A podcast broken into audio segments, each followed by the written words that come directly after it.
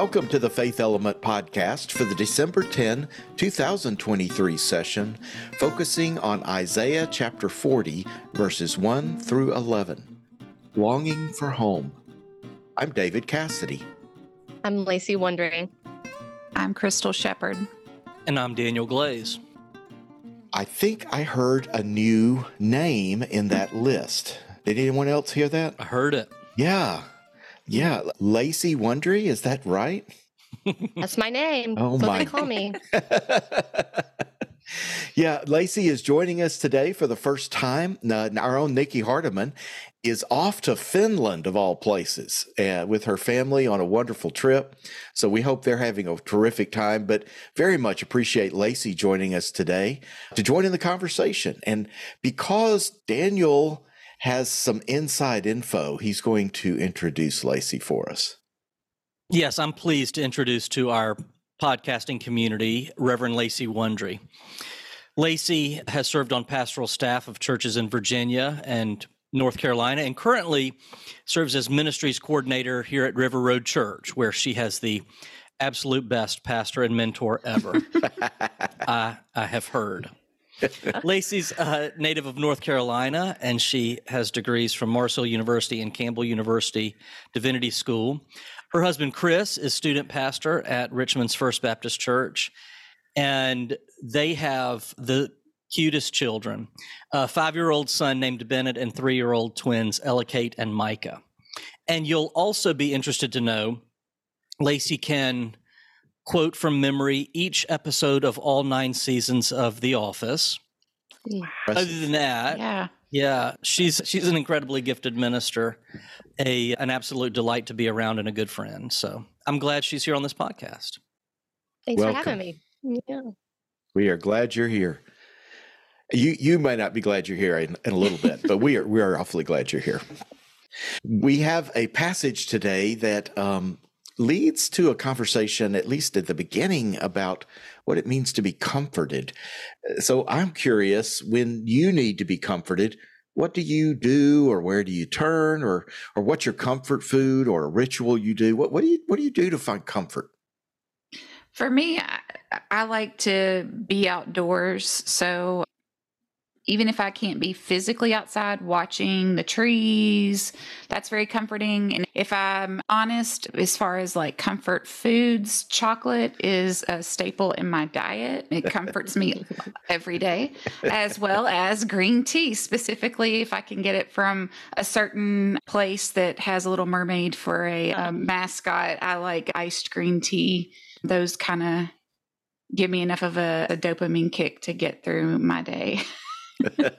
As a mom of small children, I'm not used to being comforted. I'm almost always the comforter. So this question was when I was like, I'm not sure that I even know how to be comforted even anymore after having children.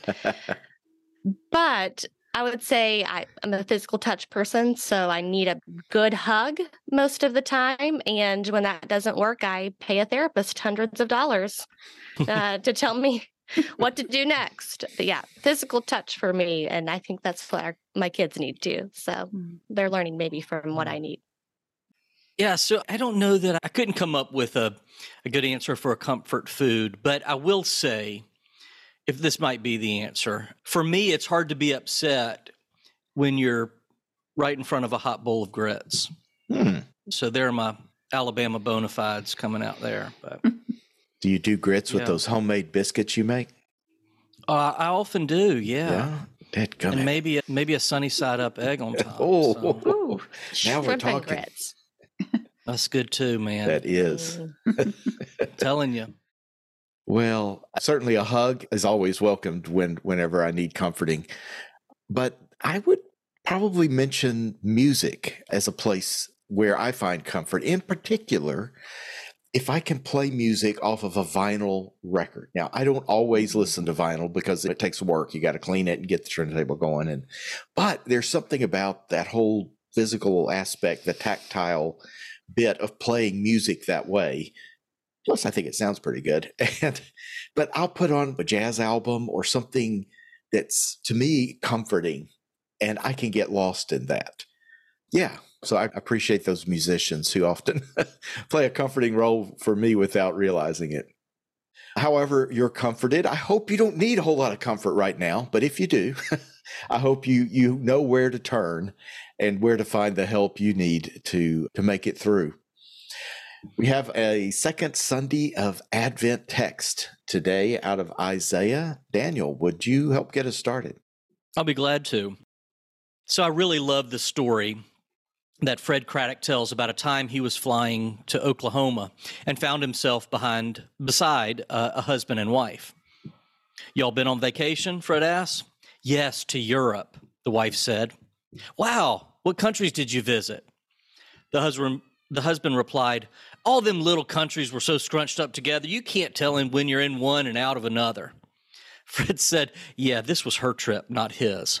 So he asked her, What was your favorite place? The woman immediately said, Oh, the Alps. They just took my breath away. I could have spent forever there. We took so many pictures, unbelievably beautiful. As they talked, the plane lowered. The fasten seatbelt sign came on, and as the plane dipped down toward the Oklahoma City airport, Fred said this woman started rummaging through her purse and pulled out her camera, pressed it against the window, and started clicking away. Fred said, Pardon me, miss, but you've been to the Alps and you're taking pictures of Oklahoma? She looked at him and said, But this is home. Mm. Home. Longing for home. That's what we're going to be talking about today. But maybe I should start a little earlier than that. Roughly 600 years before Jesus was born, God's people were in a mess. They had been engaged in a war with the Babylonians, a massively powerful nation, and they had been roundly defeated. Jerusalem was leveled, the temple destroyed. The Babylonians gathered up all leaders of Judah, priests, teachers, artisans, business leaders, and forced them to cross the desert to Babylon. There they were held in captivity for 70 years. 70 years. Think about that. How would you feel if an invading army sacked your city, destroyed your holy place of worship, stole your body, and took you to a land that was not your home? I don't know about you, but I'd feel lost. I think I'd feel as if God had forgotten about me. I'd feel abandoned. We call this time in Israel's history the exile. These were significant years in the life of our spiritual ancestors. These were painful years, full of anguish and hopelessness. Whenever they thought of their homeland, they were filled with grief. This people, with a rich tradition of singing their praises to God, couldn't even form the first note. Here's how Psalm 137 puts it By the rivers of Babylon we sat and wept when we remembered Zion. There on the willow trees we hung up our harps. Our captors asked us for songs. But how can we sing the songs of the Lord while in a foreign land? For 70 years, there was no singing, only the silence of grief and heartache and pain. But then something breaks that silence. A small but mighty voice is heard. Back in Jerusalem, a prophet named Isaiah writes a letter to the community in exile in Babylon. I'm sure you immediately recognize his words. Isaiah's words here form the opening tenor movement of Handel's Messiah. Comfort my people, says your God. Speak tenderly to Jerusalem that her penalty is paid, her suffering ended. It's so beautiful, isn't it? Isaiah proclaims that God has not forgotten about the exiled people. God had listened to their pain. God had heard their cries. God has forgiven their sins, and God will lead them home in even more beautifully tender imagery, Isaiah writes God will feed his flock like a shepherd. He will gather the lambs with his arms, he shall carry them in his bosom. Do you hear what Isaiah is saying? No matter what happens to us, no matter how far we stray, no matter how we forget who we are and who God is, we ourselves will never be forgotten. There is one whose love follows us every day of our lives, and God, the good and loving shepherd, will lead us home. Do you need to be reminded of that this Advent season? I know I do. I need to be reminded that even though I am prone, prone to wander from God's love for me, that love steadfastly and relentlessly pursues me. I need to be reminded that nothing, not anything in all of creation, can separate me from that tender, life giving love. I also need to be reminded that even though we are longing for home, love will lead us there. Oh, and when I say home, I'm not talking about a house. I'm not talking about your hometown. When I say home, I'm talking about that deep place within the heart of God where we know that we are loved, where we know that we are cared for, where we know that we are never forgotten, where we know that we are never, ever truly alone in this world. Church, this Advent, 2023, Jesus is coming to live among us, to love us, and to lead us home. That's a little background on our text for today. I really appreciate you bringing in this idea of God as home. And not a lot of times when we talk about comfort and longing for home in a Christian context, it's a lot of times in relation to heaven. But you mm. brought out this idea of God as being home and being with God. And I thought that was so beautiful, that image, because I think growing up in a, in, a more conservative Southern Baptist church that wasn't you were longing for heaven and it wasn't necessarily about longing for heaven to be with god if that makes sense. And it wasn't even a, a context where we were talking about god being home for us. So i really like that idea of god as comfort in a completely different way. It, it makes me pause to think about it and to feel comforted in thinking about god in that way not that i've never thought about god in that way but it's just it's nice within the context of Advent to think about that. We get so focused on Jesus being born, and I like you bringing in that comfort of God is home. I'm going to carry that with me through the rest of this season. Yeah, I, I appreciate that, Crystal, because I Advent, of course, is a time of waiting. We're waiting to to receive Christ, but I don't know that we in the church have done a great job of explaining or encouraging or practicing what it means to actively wait and or or what our role is. And so as Christ is coming to us in Advent, I think there is something to our seeking and moving toward Christ as well. And I guess I'm starting to put two things together here. And you're reflection back to me has caused me to do that that maybe part of our work is that longing that moving toward home that is as you say not some not after we die in heaven by and by but is right here now in the heart of god mm-hmm. When i also think god making a home in us like that's the other hmm. part of that we talk about awaiting Christ coming as far as every Advent. But I think opening that space inside of ourselves for God to be at home in us, like almost a renewal for us, like a homecoming. it's every year, it's transforming the way I'm thinking of Advent. So I just really appreciate it because it, it's always focused, and, and not that it shouldn't be focused on Jesus coming because that's what it's about, but having this space for God to be at home in us yet again.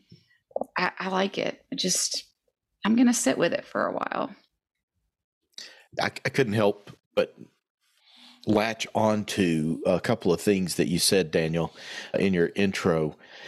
I wrote them down actually while you were saying them because it struck me one how much I want wanted this, and and secondly how much how much it feels like a lot of our world is homesick.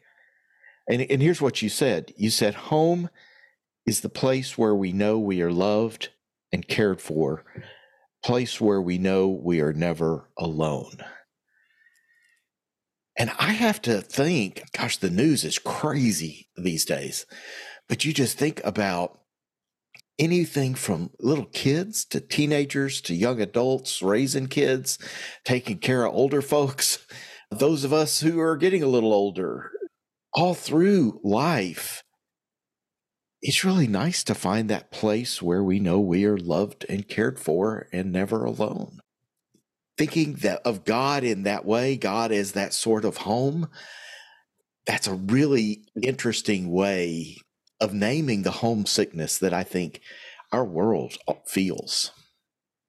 Position we find ourselves often in in Advent and in the middle of wars happening, like how can we find our home? How can we feel that we are comforted? And it's the crying out to God, like, I know I am comforted, but help me in my discomfort or my inability to be comforted. And that just feels like longing to me, which is what Advent is. The longing to mm. know that we are indeed comforted. So that sort of duality, you know, I believe, help my unbelief, or in my discomfort, we can find comfort, causes me to wonder, and maybe we need to, uh, rather than shy away from it, dig deeper with this metaphor of God as home and I'm wondering how we might approach this in our small groups or even in our conversation here. There are people for whom home is not comfort. Mm. You know, whether there's a loss of love, whether there is physical or sexual abuse. I don't want to gloss over any of that and say it doesn't matter what your home life is like. Your true home is with God, so perk up. But at this at the same time, is it again, I'm not trying to dismiss, is there some benefit in saying in spite of whatever we might uh, what we might bring when we think of home, there's also home within God, and that's where you are loved and cared for, and never alone. You know what I'm getting at? I, I just wonder. I wonder if we need to be careful but my desire to be careful here doesn't lead me to shy away from this metaphor of God as home. You know what I mean? Mm-hmm. I still think there's validity there. I'm not exactly sure what I'm saying, but I'm just wondering if we need to be a little careful in where that might lead us.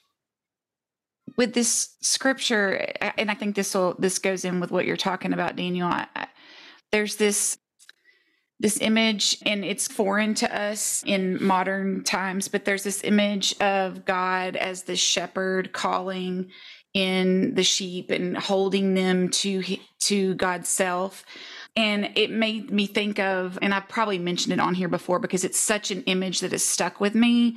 There was Hillside video on YouTube, and if I can find it, I will have it linked, get David to link it.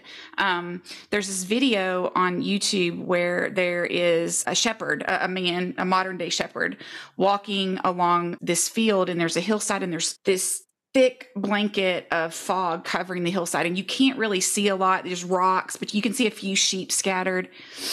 And he starts calling hey sheep and he's calling them to him. And all of a sudden you I, i'm almost gonna I, I try not to cry. You hear this like all this bleeding and these bass coming from the the fog from the mist. You can't see them. And then they just come running and they're running to this shepherd and he's like greeting them and petting them and talking to them. And i think about it god is home is the place you run to. It's not a place you run away from. There's homes that we have that aren't safe and we want to run away from those homes and we want to find shelter from them those homes maybe. So that sensitivity to people who don't have a, a safe home environment. But god is the home that you want to run to it's that place of safety and refuge where you will be held and comforted. That image is just stuck with me that God is where we run to. I'm just thinking about the image that you painted. I, I want to find that video. I'm going to go watch it. Um, of what this looks like and what it would have looked like for these people coming out of exile they hear these words, comfort my people, and they're thinking to themselves, I don't know what comfort is. I don't know what home feels like right now. I know punishment and I know judgment, and I know, like Daniel said in his opening, what it feels to be forgotten, but I'm not quite sure where home is. And so this word really is a word of hope of you are going to find home again in the midst of your longing you will find home again and god is coming to say i am going to be that home.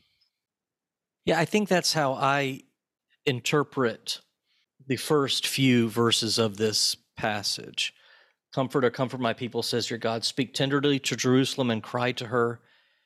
She has served her term. Her penalty is paid. All is forgiven. It's behind us. It's time to come on home have to say that this conversation has been comforting to me.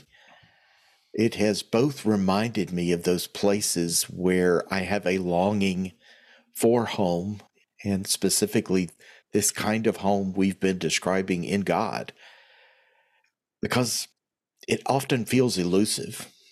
Uh, that it has somehow moved away, further away, and is harder to access. It this notion that we can access this home we have in God and that acceptance is there, we are loved and cared for, that we are not alone. That's a pretty that's a pretty big deal, especially in this day and age where there's so much trauma, so much fear, so much anger, even hate. Maybe longing for home is a part of the process of healing for us and for this world. I'm reminded of the words of uh, Frederick Buechner again, who writes so eloquently. He says, I cannot claim that I have found the home I long for every day of my life, not by a long shot, but I believe that in my heart I have found and have maybe always known the way that leads to it. The home we long for and belong to is wherever Christ is. I hope we can all make our way home, and if not home, towards home. And that maybe this season we also work even harder to create home for others around us who need it so deeply. Thank you all for this good conversation. Learn more about our Faith Element Bible Study curriculum at faithelement.net. Faith Element is a service of Faith Lab.